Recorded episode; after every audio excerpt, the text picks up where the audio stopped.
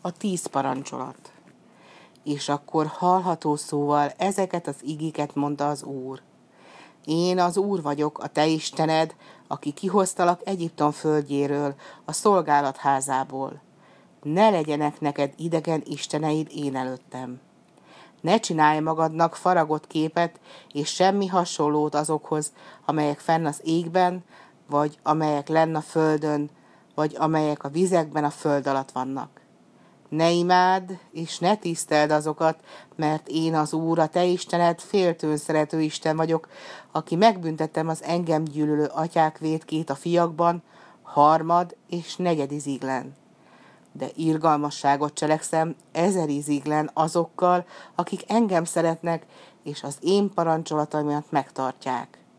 Az Úrnak, a te Istenednek nevét hiába felneved, mert nem hagyja azt az Úr büntetés nélkül, aki az ő nevét hiába felveszi. Megemlékezzél a szombatról, hogy megszenteljed azt. Hat napon át munkálkodjál és végezd minden dolgodat, de a hetedik nap az Úrnak, a te Istenednek a szombatja. Semmi dolgot ne tegyél azon a napon se magad, se fiaid, se lányod, se szolgád, se szolgáló leányod, se jószágod, se jövevényed, aki a kapuidon belül van. Mert hat napon át teremtette az Úr az eget és a földet, a tengert és mindent, ami azokban van. A hetedik napon pedig megpihent. Ezért megáldotta az Úr a szombat napját, és megszentelte azt. Tiszteld atyádat és anyádat, hogy hosszú ideig élj azon a földön, amelyet az Úr a te Istened ad neked. Ne őj, ne paráználkodjál, ne lopj, ne tegyél fele barátod ellen hamis tanúbizonyságot.